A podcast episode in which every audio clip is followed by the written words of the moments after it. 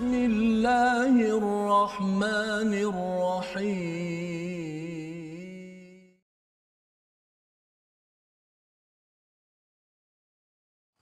اليوم أكملت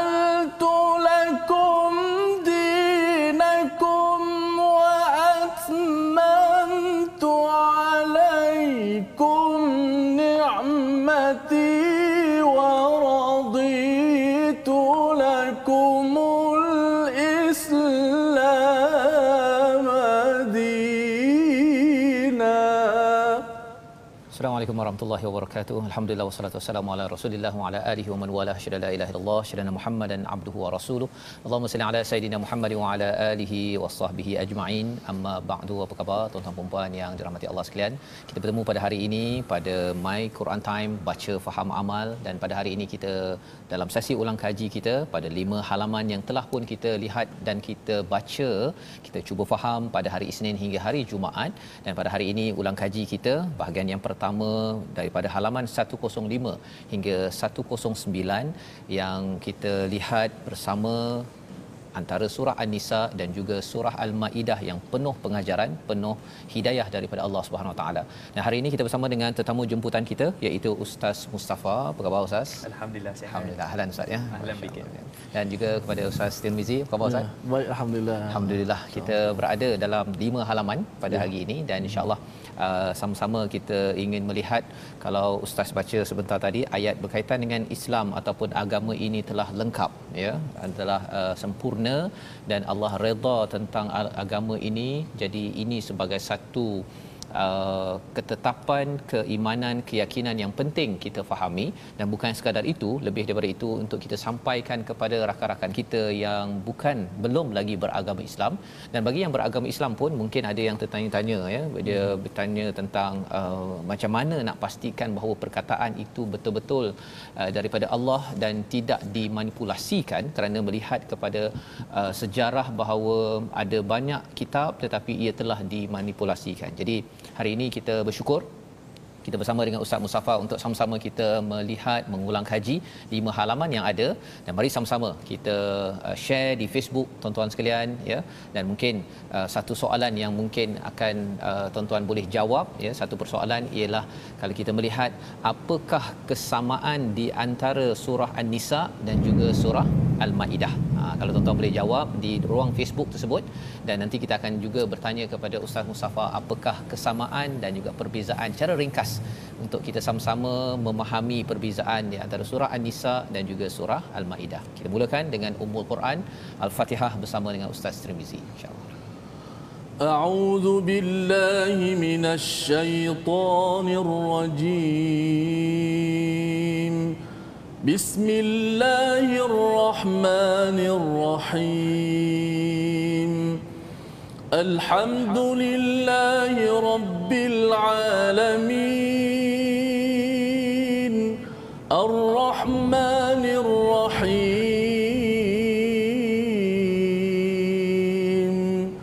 مالك يوم الدين.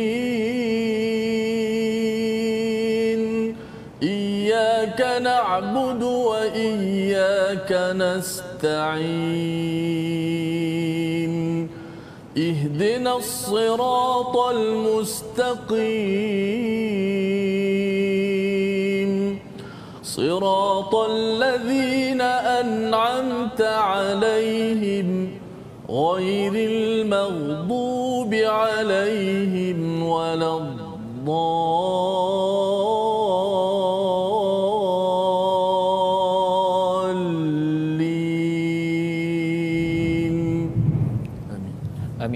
Amin ya rabbal alamin. Gitulah bacaan daripada surah Al-Fatihah. Kita sama-sama ingin melihat dan kita memohon hidayah daripada Allah Subhanahu taala. Kita menjadi orang-orang yang diberikan nikmat, bukan orang yang dimurkai, bukan orang yang disesatkan sehingga Allah mengingatkan pada ayat 171 pada halaman 105 iaitu wahai ahli kitab, janganlah kamu melampau batas la taulu fi dinikum pada agama kamu. Dan inilah perkara yang kita ingin belajar ambil panduan pada era ini agar kita tidak mengulang kepada kesilapan orang-orang yang pernah diberi kitab tetapi mereka melampau istilahnya ghulu fi din dalam agama. Jadi kita nak bertanya ataupun mengulang kaji bersama dengan Ustaz Mustafa Ustaz ya. Dia cakap tentang ghulu ini dalam uh, ayat ini bercerita tentang mereka ini amat cinta kepada uh, insan bernama Isa bin Maryam ya sehingga kan mereka naikkan mensucikan uh, Isa bin Maryam ini sebagai uh, anak Tuhan ya. Dan dalam konteks kita sekarang ini uh, dalam agama Islam ni adakah unsur-unsur ghulu ini boleh wujud yang kita nak kena faham apakah cara uh, ataupun batasnya agar kita tidak terjebak kepada uh, peringatan daripada Allah dalam muka surat 105 ini? Silakan ustaz Bismillah wassalatu wassalamu ala Rasulillah. Assalamualaikum warahmatullahi wabarakatuh. Assalamualaikum. Yang muliakan Ustaz Fazrul, Ustaz Tirmizi, alhamdulillah. Jadi uh, bila kita berbincang tentang hulu dalam agama ataupun dalam istilahnya kita panggil sebagai melampau, melampau. ataupun berlebih-lebihan, yeah. eh, terlalu berlebih-lebihan, maka sebab tu kita kena kita kena cari, kita kena gali manakah dia punya perkataan yang boleh sebagai ataupun yang kita katakan sebagai bersifat positif. Hmm. Kalau sebut melampau maka apakah dia punya lawannya? Maka lawannya adalah i'tidal ya, dan tidak. juga dipanggil wasatiyah. Maka i'tidal ni maksudnya adalah ada keseimbangan ada di sana yang kita panggil sebagai istilah yang kita boleh jelaskan itulah adil. Iaitulah menetapkan sesuatu pada tempatnya ataupun kita kata sebagai uh, insaf pada sesuatu perkara. Jadi lawan kepadanya adalah kita sebut tadi adalah hulu di dalam agama. Jadi hulu dalam agama ni merupakan satu perkara yang ditegah oleh Nabi sallallahu alaihi wasallam. Seperti mana dalam hadis yang sahih kata Nabi sallallahu alaihi wasallam iyyakum wa ghulu fid din. Ha, hati-hati kamu jauhilah kamu daripada hulu melampau di dalam agama dan juga dalam hadis surah Al-Imam Tirmizi hadis yang sahih kata Nabi sallallahu alaihi wasallam sabda Nabi halaka mutanatti'un. Ha, celakalah orang-orang yang mana memperdalam-dalamkan iaitu hulu ataupun melampau di dalam agama. Maka di sana kalau kita tengok saranan daripada Allah Subhanahu wa taala maka memperlihatkan juga daripada Nabi sallallahu alaihi wasallam maka memperlihatkan bahawa agama ini dibina di atas prinsip keadilan, keadilan. dibina di atas prinsip keseimbangan tanpa ifrat dan juga tafrid tanpa berlebih-lebihan dan juga tanpa dia kita boleh istilahkan dalam dalam istilahnya adalah berengan-rengan ah, ataupun dalam istilahnya tidak mengambil endah kepada agama. Jadi daripada sudut wasatiyah itulah yang Allah Subhanahu Wa Taala tekankan bahawa umat ni wa kadzalika ja'alnakum ummatan wasata. Yang demikian itu telah kami jadikan kamu sebagai umat pertengahan. Jadi pertengahan ini daripada sudut apa? Daripada sudut akidah. Ha, jadi mungkin orang kata fikir, habis itu macam mana akidah ni? Akidah ni maksudnya apa? Sehari solat, sehari tak solat ke? Ha, kan? Akidah ni maksudnya uh, sehari kita buat baik ke, sehari tak payah buat baik. Itu ke maksud keseimbangan itu? Itukah maksud yang dipanggil prinsip keadilan itu? Jawapannya bukan. bukan. Jawapannya ialah secara mudahnya meletakkan apa yang Allah Subhanahu Wa Taala dan Nabi letakkan dan juga kita menjauhi segala perkara yang tidak disebutkan sama ada daripada Quran ataupun sunnah Nabi sallallahu alaihi wasallam. Jadi istilah hulu ini sebenarnya panjang perbahasannya cuma secara rekahnya kita sebut daripada sudut prinsip akidahnya kita tidaklah mengangkat nabi-nabi yang ada tu lebih sehingga sampai darjat Tuhan kita juga tidak melakukan satu perkara ibadah dan sebagainya sehingga menyeksakan diri kita. Sebagai contohnya pada hari-hari tertentu ada sambutan apa untuk kita nak darahkan kita punya badan kita nak pukul badan kita. Kemudian ada waktu kita jangan makan ha, kan? Ha, ada makanan tentu ni kita tak payah makan. Kenapa? Kerana kita ni nak ibadah dan seterusnya. Maka sebab tu agama tampil membawa akhlak dan watak Nabi itu supaya apa? Supaya berada di atas keseimbangan antara dunia dan akhirat, antara akidah beribadah kepada Allah Subhanahu Wa Taala di samping tidak mensyirikkan Allah Subhanahu Wa Taala, maka sudah tentu hulu itu merupakan satu perkara yang ditegah oleh agama dan menjadikan kita ni umat yang seimbang tidak ada yang kita panggil sebagai apa uh, apa berat. Salah satu daripada mana tempat-tempat keseimbangan itu dan akhirnya menjadikan kita umat yang musnah. Seperti mana yang disebutkan oleh Nabi SAW dan disebutkan dalam Quran seperti mana orang-orang Yahudi dan juga Nasara berkaitan dengan apa yang mereka telah lakukan daripada sudut pengajian akidahnya. Wallahu a'lam jadi maksudnya di hulu ini ada kaitan dengan akidah ke ataupun juga berkaitan dengan ibadah akhlak sebenarnya Ustaz? Berkait kesemuanya. Semuanya. Ah, ya. Bila sebut dalam din agama itu sendiri keseluruhannya ya. maka keseluruhannya. Masya-Allah. Jadi di sini pelajaran untuk kita ulang kaji pada ayat 10171 ini menceritakan ya, peringatan uh, di peringkat-peringkat akhir uh, surah An-Nisa penting agar uh, iktidal Ustaz ya, adil kerana ini adalah mesej penting dalam daripada surah An-Nisa jangan melampau dan bagaimana mana untuk kita mendapat uh, keadilan itu? Maksudnya uh, apa yang Allah sebutkan itu? Sudah tentunya ustaz ya. Bergantung berbalik pada Quran kembali kepada sunnah Rasul yang disampaikan pada ayat yang ke-174 bila Allah menyatakan ya ayuhan nas qad ja'akum burhanum mir rabbikum. Kita baca bersama pada ayat 174 bersama dengan Ustaz Tirmizi. Kemudian kita nak melihat lebih lanjut apa maksud burhan dalam ayat yang kita bacakan ini. Silakan Ustaz Tirmizi أعوذ بالله من الشيطان الرجيم يا أيها الناس قد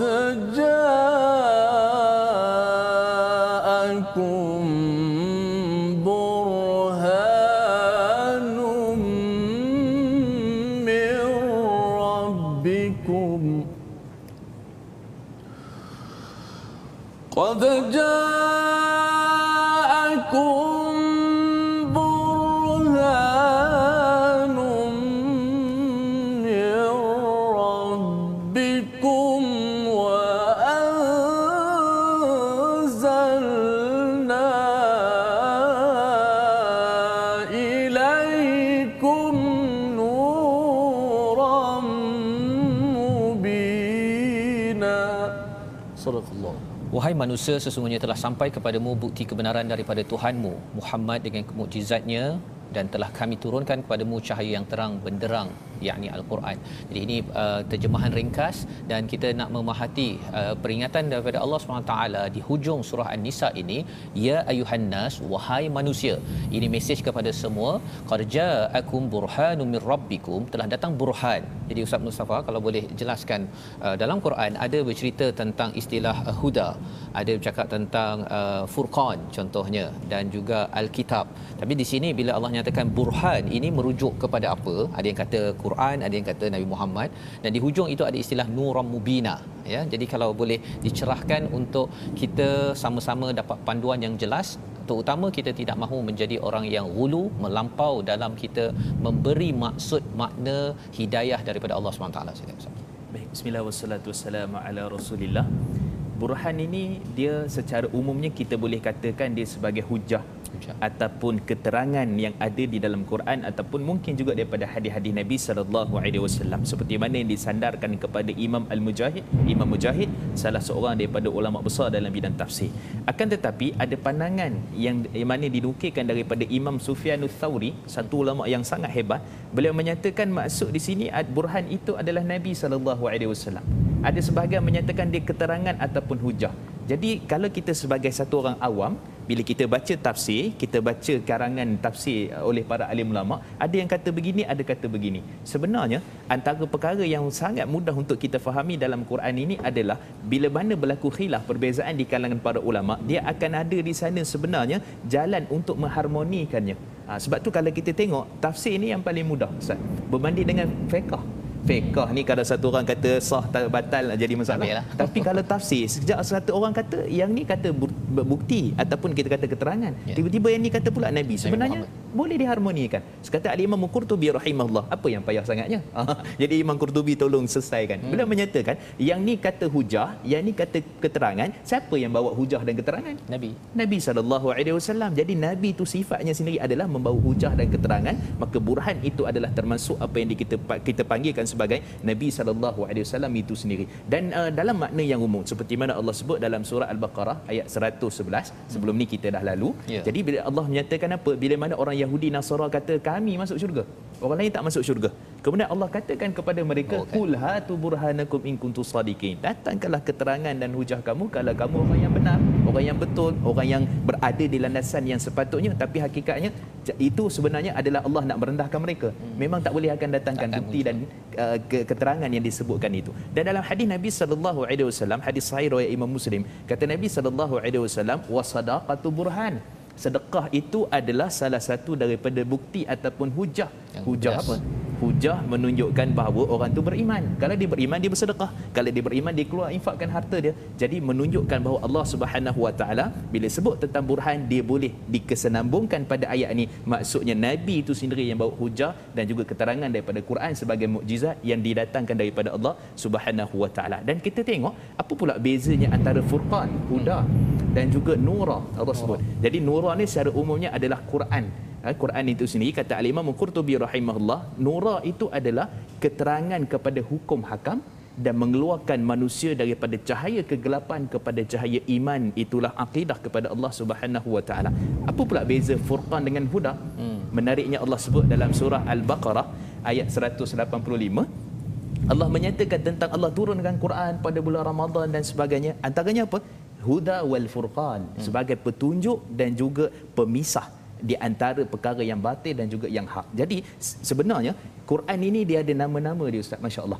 Quran ini kata Imam Badruddin Az-Zarkashi ada 90 nama Quran. Oh, Masya Allah. Ha? Kata Imam Suyuti ada 55 pula dah. Kan? Asyik khilaf aja kan. Asyik-asyik berbeza pandangan pendapat. Sebenarnya bukan isu itu. Ilmu. Ya, ya, ilmu itu sendiri. Sebenarnya nak bagi tahu adakah dia nama Quran ataupun sifat Quran. Ha.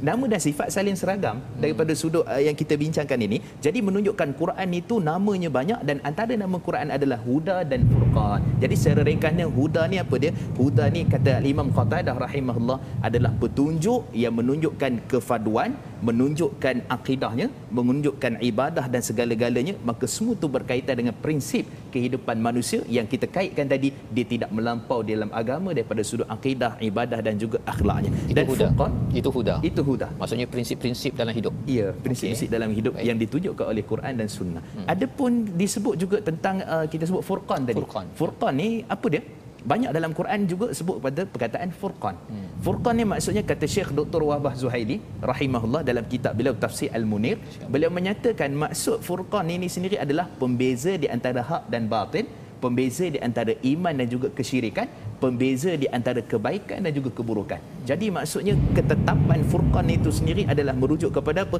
Keseimbangan daripada sudut akidahnya, seimbangan daripada sudut baik dan buruknya. Maka semua itu perlu ditimbang tara oleh manusia untuk menjadikan apa yang dikaitkan dengan ayat sebelum ni sebagai apa? Sebagai tidak melampau di dalam agama. Hmm. Jadi menarik ini ustaz ya pasal kalau kita belajar dalam dunia pendidikan ya bila cikgu-cikgu nak mengajar dia kena pergi kursus kan. Betul. Ada istilahnya taxonomy bloom. Betul. Ha, dia ada aras berfikir je tu daripada mula-mula tahu faham sampailah uh, dia punya analisis sintesis dan dia membezakan uh, nilai dan menghasilkan Uh, jadi bila Ustaz uh, kongsikan tadi dari segi pencerahan sampailah kepada boleh membezakan uh, nilai baik nilai buruk itu ini sebenarnya diajarkan dalam al-Quran sebenarnya Betul. kan. Jadi Quran membina cara berfikir aras tinggi. Ini yang uh, biasa disebut kat sekolah-sekolah rendah, Betul. sekolah menengah sekarang. Tapi sebenarnya ini 1400 tahun yang lepas sudah pun di disampaikan dan makin kita bersama dengan uh, burhan dan juga nur daripada Allah ini sudah tentu ia mengasah pemikiran dan perasaan. Ha, dua-dua Ustaz ya. Pemikiran dan perasaan kita agar berfikir dan berperasaan aras tinggi. Ini yang mungkin kalau di sekolah masih lagi belum dengar lagi perasaan aras tinggi Ustaz ya. Tapi uh, latif ataupun seni dalam al-Quran ini yang ditunjukkan oleh sunnah Nabi melambangkan EQ emotional quotient uh, perasaan Nabi ini adalah amat-amat amat tinggi. Jadi disitulah sebenarnya bila bawa kepada ayat terakhir ustaz ya. Uh, di dalam surah uh, An-Nisa ayat ke-176 bila dah sampaikan tentang uh, berpegang pada tali Allah ataupun berpegang kepada panduan daripada Allah dapat masuk syurga ini eh tiba-tiba hujung ayat itu uh, cerita pasal kala lah kan? Pasal harta pusaka. Kalau boleh ustaz simpulkan sedikit bagi memahami surah An-Nisa ini dan hujung itu apakah uh, kepentingan untuk kita bawa sebagai kefahaman ke, dalam surah An-Nisa ini sila. Baik, bismillah wassalatu wassalamu ala Rasulillah. Masya-Allah. Uh, ulama-ulama di Pakistan mereka ni mempunyai cara pemikiran yang amat berbeza daripada sudut nak memahami Al-Quran. Dan kalau kita tengok uh, di, di Malaysia ni kurang daurah Quran. Hmm. Daurah Quran ni maksud contohnya bulan Ramadan kita nak habiskan 30 hari tafsir Quran. Ya. Yang ni biasanya dipelopori oleh ulama-ulama Pakistan. Maka antara kaedah mudah yang mereka buat supaya kita nak memahami tema-tema hmm. ataupun topik-topik utama di dalam surah-surah tu. Jadi yang ni dipanggil kaedah Nazmul Jalil. Dan Nazmul Jalil ni maksudnya kita nak faham adalah makro topik-topik utama. Hmm. Tapi kalau nak faham mikro yang kita buat ni, kita buat satu persatu ni. Jadi kalau kita nak bawa benda ni dalam surah An-Nisa, maka kita boleh jelaskan hanya kepada dua tema secara umumnya. Tema yang pertama adalah berkaitan hubungan muamalat sesama manusia. Ha. Kalau kita tengok sepanjang daripada surah ni kita akan jumpa di sana ada hukum berkaitan faraid harta pusaka. Ada berkaitan juga dengan yang dipanggil sebagai pernikahan. Hmm. Siapakah dia punya uh, mahram, keturunan dan sebagainya. Kemudian Allah sebut juga tentang apa? Dalam surah An-Nisa ayat 29 Allah menyatakan jangan makan harta manusia secara batil. Betul. Itu bukan dengan kambing tu. Hmm. Kan? Itu bukan dengan dengan siapa tapi dengan manusia. Ya, Maka bila hubung muamalat dengan manusia itu Allah tegahkan dalam surah An-Nisa ini menunjukkan bahawa apa? Proses kematangan manusia itu dia akan berada bila mana antaranya adalah menjaga hubungan kebaikan antara sesama manusia. Ayahnya, ibunya, kaum kerabatnya, uh, sahabat-sahabatnya bila berjual beli pembeli dan penjual semua sekali termasuk dalam perkara itu. Itu yang pertama. Yang kedua, kesimpulannya daripada tema-tema yang kita lihat adalah pengukuhan daripada sudut akidah akidah. Yang ni memang tak dapat dinafikan daripada surah An-Nisa ni Allah larang kita daripada berpaling semula seperti mana Yahudi dan Nasara. Allah larang kita ni uh, daripada men- uh, berlaku ataupun menjadi salah seorang daripada apa orang ciri-ciri orang munafik. Kemudian Allah sebut juga tentang ciri-ciri uh, keadaan akidah itu sendiri berkaitan dengan beriman kepada Nabi Isa alaihissalam. Konsep itu bagaimana? Dan juga Allah sebutkan nama nabi-nabi. Konsep keimanan kita kepada para nabi dan para anbiya. Maksudnya surah An-Nisa selain daripada pengurusan berkaitan dengan harta pusaka, dia berkaitan dengan apa? Muamalat sesama manusia secara umumnya dan juga berkaitan dengan akidah yang perlu diperkukuhkan dalam kehidupan setiap muslim wallahu alam. Jadi ini adalah maksudnya kita jaga uh, hubungan kita, keimanan kita, maka kesannya nanti uh, hubungan sesama manusia ini uh, disimpulkan dengan ayat akhir ini. Ini sebagai satu kesimpulan daripada surah An-Nisa.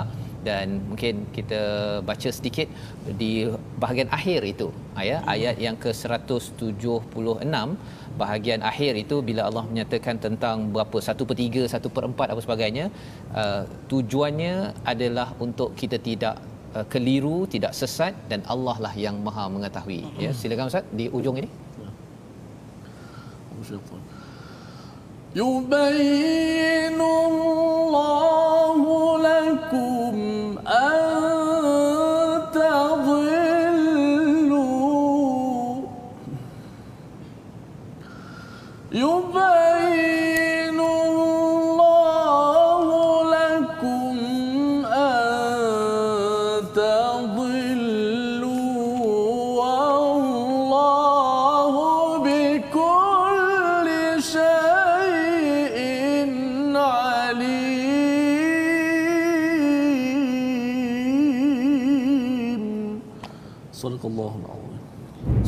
Azim maksudnya ialah Allah menerangkan hukum ini kepadamu agar kamu tidak tersesat. Allah Maha mengetahui segala sesuatu, menunjukkan bahawa Allah ini amat sayang kepada seluruh manusia sehingga kan bila kita menjaga keimanan pada Allah, kesannya ialah hubungan kita sesama manusia yang telah meninggal, yang sedang ditinggalkan diperhatikan betul-betul dan inilah keadilan yang Allah bawakan dalam surah surah An-Nisa. Jadi kita berhenti sebentar, kita menyambung kembali selepas ini mengulang kaji halaman 106 dan seterusnya My Quran Time baca faham amal insya-Allah.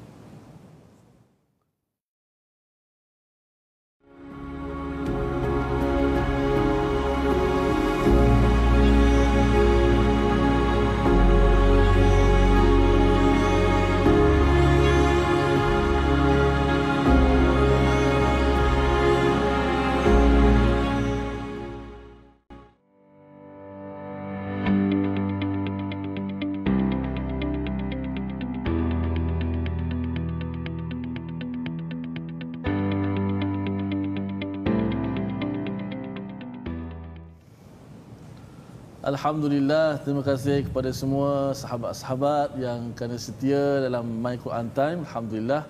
Dan seperti biasa, saya ingin mengajak kepada semua rakan-rakan, sahabat-sahabat untuk kita uh, bergabung di platform rasmi. Kita ada Facebook, uh, Al-Quran, ada YouTube dan juga ada Instagram. Iaitu boleh uh, tonton di uh, Facebook uh, seperti mana di uh, skrin kita, Sahabat Al-Quran, My Hashtag Quran Time dan juga my hashtag Quran Time dan uh, boleh tonton YouTube my hashtag Quran Time Official dan juga Instagram my Quran Time Official. Baik sama-sama kita berukhuwah. Uh, moga-moga uh, perkongsian kita ini bermanfaat insya-Allah. Baik Ustaz. Alhamdulillah. Terima kasih ucapkan pada Ustaz Tirmizi dan kita sama-sama uh, tuan-tuan kita sudah pun mengulang kaji akhir bagi surah An-Nisa ya satu surah yang uh, panjang ada 176 ayat tetapi mungkin ia jarang dibaca dalam masyarakat kita. Harapnya dengan ulang kaji ini Ustaz ya ia mendedahkan kepada kita betapa pentingnya adil uh, hubungan kita dengan manusia dan ada kaitan dengan kita menjaga uh, hubungan iman kita kepada Allah dan Rasul kerana itu adalah syarat untuk kita dapat bersifat adil tanpa memilih bulu ya sebagaimana yang diingatkan dalam surah An-Nisa dan sekali lagi diingatkan dalam surah Al-Maidah ya. Jadi keadilan ini adalah tema penting dalam surah An-Nisa dan surah Al-Maidah.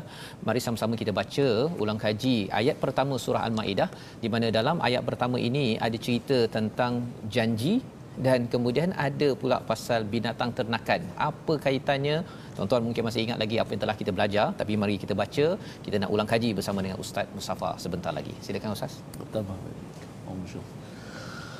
Bismillahirrahmanirrahim.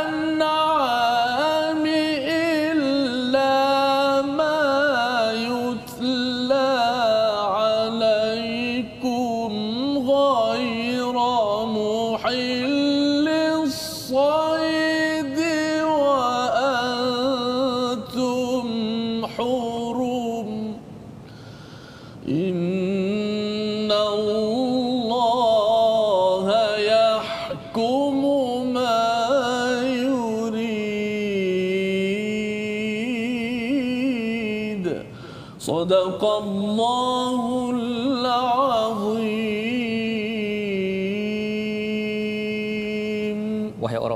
beriman penuhilah janji-janji. Haiwan ternak dihalalkan bagimu kecuali yang akan disebutkan kepadamu dengan tidak menghalalkan berburu ketika kamu sedang berihram haji ataupun umrah. Sesungguhnya Allah menetapkan hukum sesuai dengan yang dia kendaki jadi apa kaitan? Tiba-tiba ada nampak seperti tiba-tiba tetapi sebenarnya ada maksud yang tersendiri permulaan surah maidah yang kita ingin ulang kaji bersama dengan Ustaz Musafa Bismillah wassalatu wassalamu ala Rasulillah. Sidang penonton yang dirahmati Allah Subhanahu wa taala, Ustaz Faz, Ustaz Termizi. Jadi uh, surah Al-Maidah ni sebenarnya bila kita sebut tentang tema akhir pada surah An-Nisa, dia pun ada kaitan sebenarnya dengan tema yang kita sebutkan di awal tadi. Sebab tu bila mana Allah menyatakan tentang aufu bil uqud, maksudnya tunaikanlah perjanjian ataupun dalam istilah akad, kontrak, uh, perjanjian yang telah kamu lakukan. Kata Saidina Abdullah ibn Abbas radhiyallahu anhu, masuk perjanjian di sini adalah daripada sudut kefarduan halal dan haram pada perkara yang mana Allah telah tetapkan kepada kamu. Itu maksud yang dipanggil sebagai perjanjian yang kita mesti tunaikan. Maksudnya tunaikan ni apa dia? Kita yang mana Allah halalkan kita buat, yang mana Allah haramkan kita jauhi, yang mana berbentuk kesyirikan uh, ataupun kekufuran dan sebagainya kita jauhi. Maka itu daripada sudut penafsiran daripada Saidina Abdullah ibn Abbas radhiyallahu anhu. Adapun seorang imam besar juga Imam Ibn Zaid dalam tafsirnya Al-Imam Tabari menukilkan perkataan beliau. Maksud juga yang dipanggil sebagai uqud ni adalah uqud berkaitan dengan kontrak perjanjian sesama manusia. Antaranya apa dia? Antaranya jual beli. Jual beli. Antaranya kontrak antara pekerja dengan majikan. Hmm. ha ni minta maaf saya sebut. Kadang-kadang kita terlalu fokus kepada perkara yang haram haram haram. Tetapi dalam perniagaan ataupun kita masukkan dalam pekerjaan kita pun walaupun pekerjaan itu halal kita jarang memfokuskan supaya kita nak betul-betul halal dalam pekerjaan itu. Sebagai contoh bila mana disebutkan oleh Saidina Umar bin Abdul Aziz radhiyallahu anhu dalam musannaf Ibnu Abi Shaybah eh, maksudnya beliau menyatakan bahawa al muslimuna ala syurutihim fama wafaqal haq.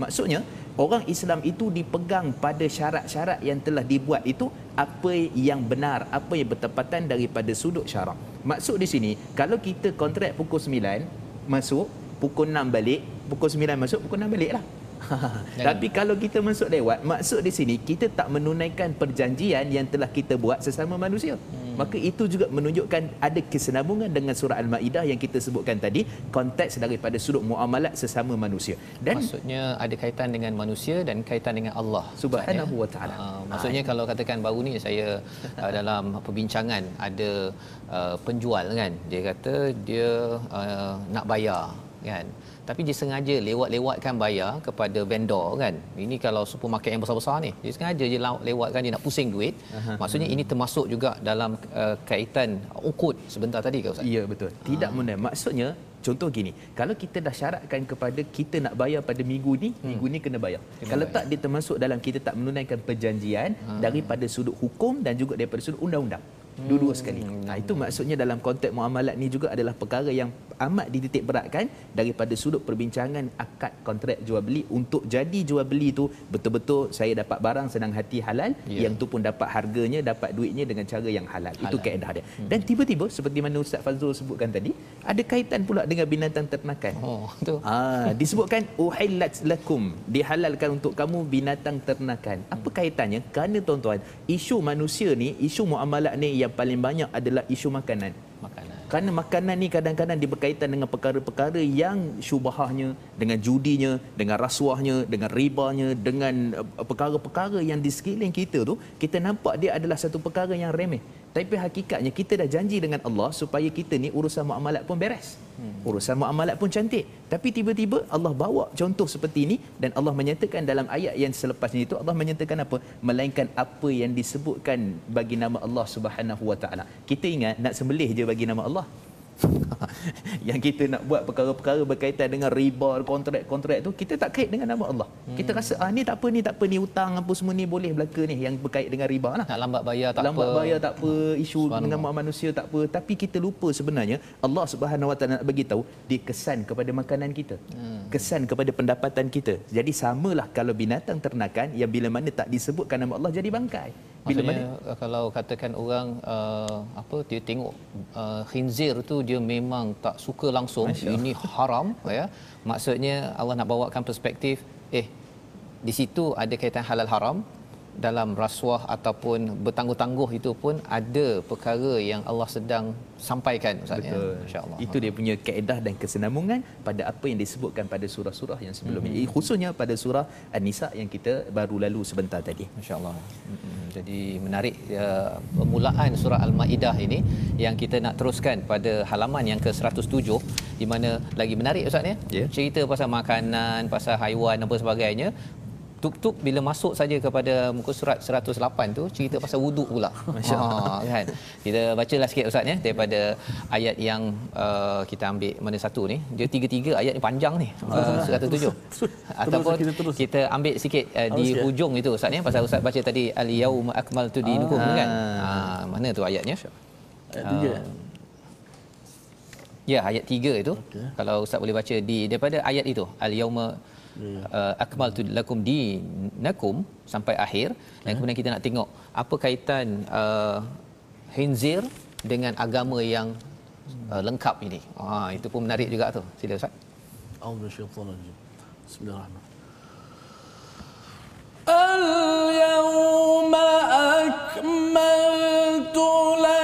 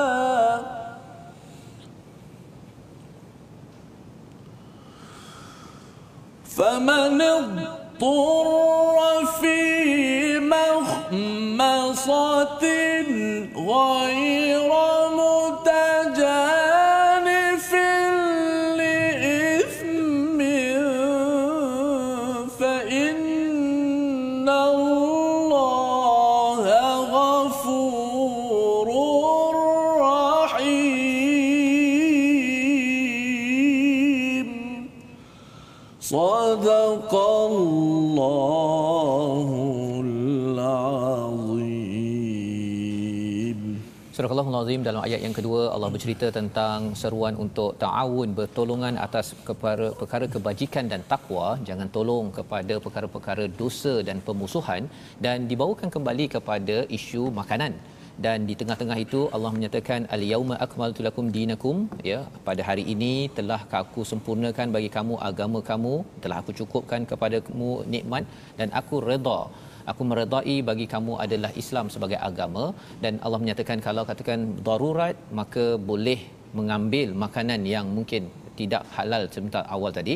Fa innallaha ghafurur rahim. Allah ini maha mengampun lagi maha menyayangi. Jadi di sini pada muka surat 107 ini ada makanan ada cakap pasal agama yang lengkap kemudian cakap balik pasal perkara yang halal dan lepas tu 108 nanti cakap pasal wuduk ustaz ya.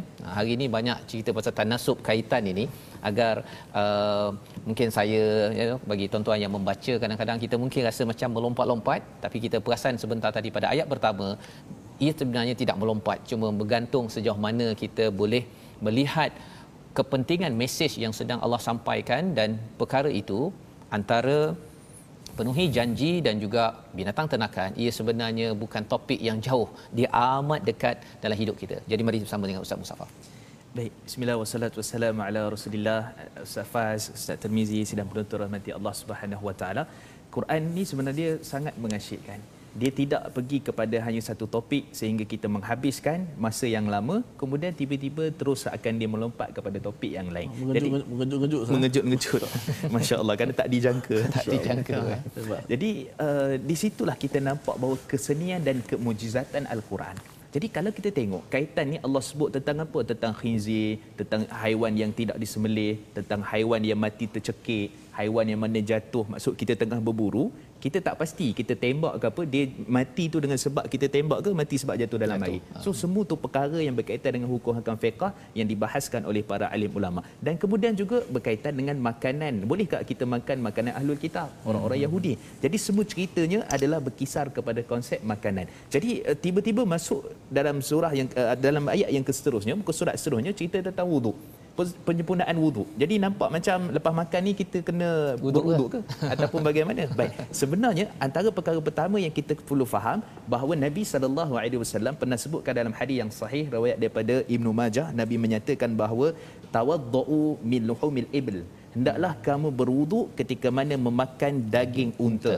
Ini disebut tadi bahimatul an'am dan sebagainya. Jadi adakah maksud sebenarnya lepas makan daging kita kena berwuduk? Hmm. Jadi nak kait dengan wuduk tadi tu. Hmm. Dan juga ada Imam Imam Abu Hanifah merupakan salah seorang yang jago dalam bidang fiqh. Beliau menyatakan satu orang yang nak makan disunahkan untuk berwuduk. Dia mengeluarkan hukum fiqh daripada kaedah antara kaitan ayat ini dan juga ayat dengan ayat se- selepas yang sebelumnya. Tanasubnya di situ. Akan tetapi jumhur majoriti ulama menyatakan tak tak tak, tak ada kaitan kerana hadis yang menyatakan berwuduk ketika nak makan pun hadis itu tidak sahih daripada hmm. sudut kekuatan hujah. Okay. Jadi sebenarnya pandangan jumhur antaranya disebut oleh Imam Nawawi maksud sebenar di sini adalah bila mana kita nak makan walaupun kita tak mengambil wuduk tapi kita basuh tangan. Hmm.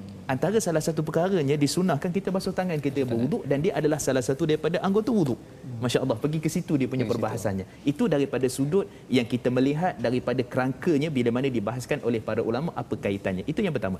Yang kedua, kita tengok juga daripada ayat ini Allah Subhanahu Wa Taala menyatakan tentang kamu nak bagi halal binatang ternakan apa semua ni hendaklah menyebut nama Allah Subhanahu Wa Taala. Hmm. Maka kaitan dengan wuduk antara sunnah bahkan sebahagian ulama menyatakan wajib membaca bismillah ketika wuduk. Kaitannya membaca bismillah ketika wuduk kerana dalam hadis surah Imam Ahmad kata Nabi sallallahu alaihi wasallam la wudu'a lima yusamillah atau kama tidak ada dikira wuduk bagi siapa yang tak membaca bismillah. Sedangkan halal nak bagi haiwan tu halal tadi pun nak kena dengan bismillah nama Allah Subhanahu wa taala. Walaupun kaitan itu tidak berapa kuat tetapi sebahagian para ulama tafsir cuba mengaitkan. Dan wallahu taala alam saya lebih cenderung kepada pandangan yang menyatakan dia daripada aspek taharah dan bersuci sebenarnya.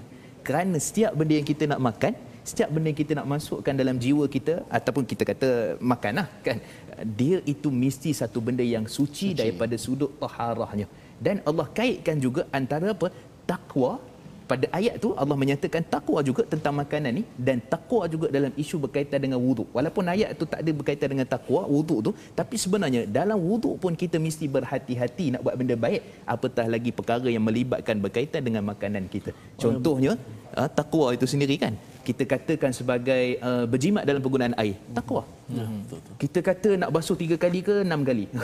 Tiga kali lah sunnah. Kalau lebih jadi makruh maka dalam keadaan berwuduk pun kita bertakwa dalam keadaan wuduk bersuci pun kita menjaga adab-adabnya. Apatah lagi berkaitan dengan perkara yang kita nak masukkan ke dalam perut kita yang menjadi darah daging kita. Kata Nabi SAW dalam hadis riwayat pada Ubay bin Ka'ab hadis sahih dalam riwayat Imam Tirmizi menyatakan bahawa kullu lahmin nabatat minan nar kullu lahmin nabatat minas suhd fannar aula bi au kama qal setiap daging yang tumbuh daripada perkara yang haram maka neraka adalah yang lebih tepat yang lebih wajar untuk didiami ataupun tempat kembalinya. Jadi sebab tu kita kena jaga ada kaitan antara wuduk dan juga dengan makanan kita. Wallahu alam. Jadi makanan yang bersih masuk dalam perut kita dan wuduk juga untuk membersihkan balik amalan-amalan kehidupan kita. Masya-Allah. Ya. Jadi suci di situ menjadi kaitan hmm. dua malah kalau kita lihat di hujung ayat 6 tu Ustaz ya bila Allah cakap waliyutimma ni'matahu alaikum la'allakum tashkurun dia biasanya tashkurun. Ini bukan pasal wuduk dia sepatutnya pasal makanan kan. Betul. tapi dia berada di sini. Betul. jadi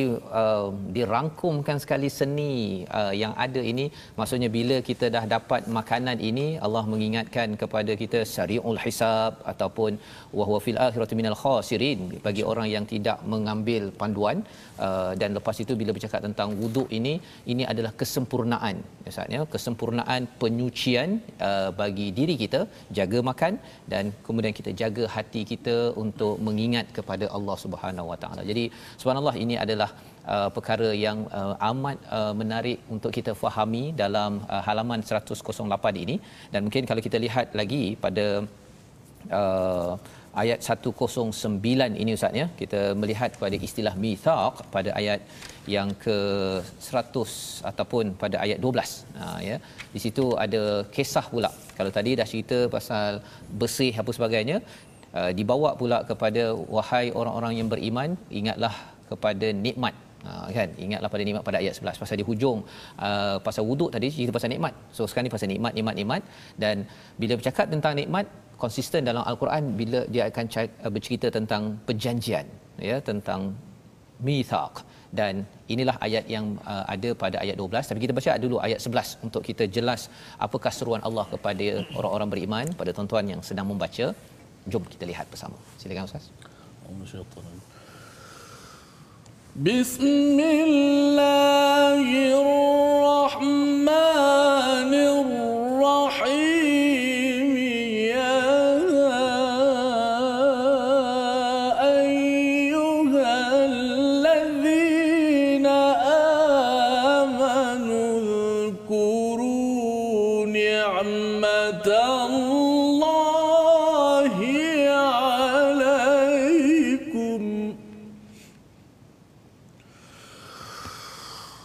اذكروا نعمة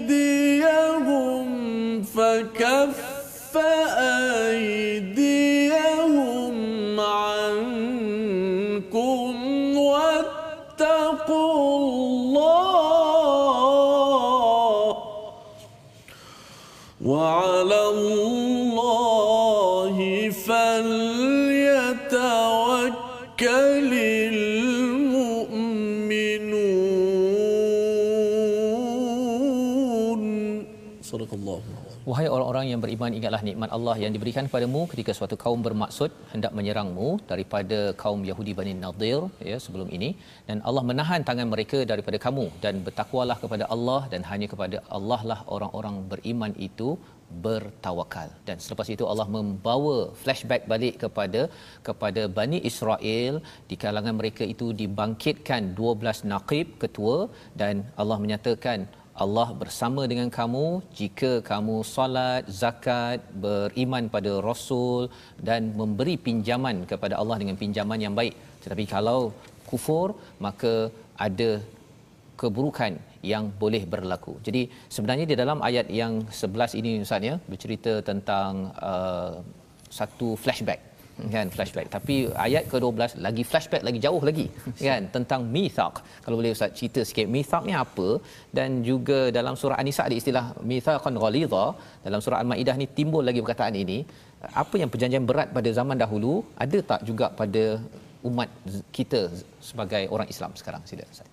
Baik, bismillah wassalatu wassalamu ala rasulillah. Uh, bila kita sebut tentang misak hmm. Ataupun kita panggil dalam istilahnya perjanjian ataupun kita panggil juga dalam istilahnya uh, seperti mana disebut oleh Imam Abu Ali ya. Bila mana disebut tentang misak ni maksudnya lah satu perjanjian untuk kaum Yahudi dan Nasara tunduk dan patuh mentauhidkan Allah dan tidak mensyirikkan Allah Subhanahu wa taala. Maksudnya di sini setiap seruan kepada para nabi dan juga nabi di, menyerukan kepada umat-umatnya supaya apa? Ainib budullah wajtani butaghut supaya mereka ini menyembah Allah semata-mata dan menjauhi segala perkara-perkara yang taghut. Jadi bila kita sebut tentang adakah dia hanya terkena kepada Yahudi dan Nasara ataupun mungkin juga umat-umat yang lain selain daripada itu ataupun sebenarnya apa pula perjanjian kita dengan Allah Subhanahu Wa Taala dan uh, jawapan ini Allah sebut dalam surah Al-A'raf ayat 172 Allah menyatakan bila mana keluarnya zuriat keturunan daripada keturunan Nabi Adam AS maka semua mereka ni akan menyebutkan tentang mengesakan Allah. Iaitulah Allah Subhanahu Wa Taala menyatakan alastu bi rabbikum? Qalu bala syahidna. Bukankah aku ini adalah adakah Tuhan kamu maka pun berkata ya kami bersaksi ya Allah. Maksudnya kita telah pun ada perjanjian di alam uh, di kandungan dan sebagainya dengan Allah Subhanahu Wa Taala. Untuk apa? Untuk meyakini Allah itu adalah Tuhan tidak mensyirikkan Allah dan tidak menyentuhkan Allah Subhanahu Wa Taala. Persoalan dia ustaz kalau kita tengok dalam surah A'raf ayat 172, mana ada sebut perkataan mithaq? Hmm, ya. Jadi kita nak kata macam mana ada kaitan pula tu? Pasal bila ustaz cakap di awal surah Al-Maidah itu uqud, itu perjanjian ya. kan. Di sini mithaq perjanjian juga. perjanjian juga. Untuk alam roh tu ada perjanjian, ya. tapi istilah dia berbeza. Istilah berbeza. Baik, jadi disebutkan di sini uh, sebab tu kita kena refer kepada hadis. Kita hmm. lihat kepada hadis dalam hadis yang sahih riwayat Imam Ahmad daripada riwayat Saidina Abdullah ibn Abbas radhiyallahu anhu kata Nabi sallallahu alaihi wasallam ketika menafsirkan ayat surah Al-A'raf ayat 172. Mm-hmm. Kata Nabi SAW, Akhadallahu mithaq min zuhril Adam. Allah telah pun mengambil perjanjian, maksudnya perjanjian ini lebih besar. Kerana dia melibatkan urusan berkaitan dengan akidah, maka jawapan yang tak ada perkataan mithaq dalam surah A'raf 172 telah dijawab oleh hadis Nabi sallallahu alaihi wasallam menunjukkan bahawa kesenambungan itu adalah apa? pentauhidan keesaan ataupun dalam kitab lama dulu sebut kita menunggalkan Allah. Ha, sebab tunggal tak ada dah. Salah satu mungkin ada dua. Kan? Kalau dua mungkin ada tiga. Tapi bila sebut tunggal ni tak ada dah. Sebab tu dipanggil sebagai anak tunggal. Ya. Kan? Jadi bukan anak satu. Anak satu mungkin ada dua, ada tiga. Dua, tiga. Ha, kan? Jadi istilah itu pun para ulama Nusantara kita pun dah bahas. Jadi bila sebut menunggalkan Allah ataupun mengesakan Allah semata-mata, maka menunjukkan itu perjanjian kepada semua kaum dan akhirnya kembali kepada kaum yang tak akhir umat Nabi SAW mesti mengambil juga perjanjian yang kita sebutkan seperti mana dalam ayat yang tadi. Masya Allah. Terima kasih diucapkan pada Ustaz Musafa mencerahkan kita tentang istilah mithaq ini bukan sekadar untuk umat Yahudi ataupun Nasrani tetapi untuk seluruh umat manusia yang telah bersaksi di alam roh dahulu yang kita perlu uh, kembali kepada fitrah pengakuan kita itu. Dalam Quran kita dibongkar ataupun diingatkan kembali agar kita sama-sama menghidupkannya. Jadi kita doa pada Allah SWT, Allah izinkan kita memegang janji ini betul-betul. Moga kita akan dikira sebagai umat yang memenuhi janji, memenuhi okod, memenuhi kepada mithaqan ghaliza. Kita berdoa bersama dengan Ustaz Mustafa di hujung ini. Silakan Ustaz.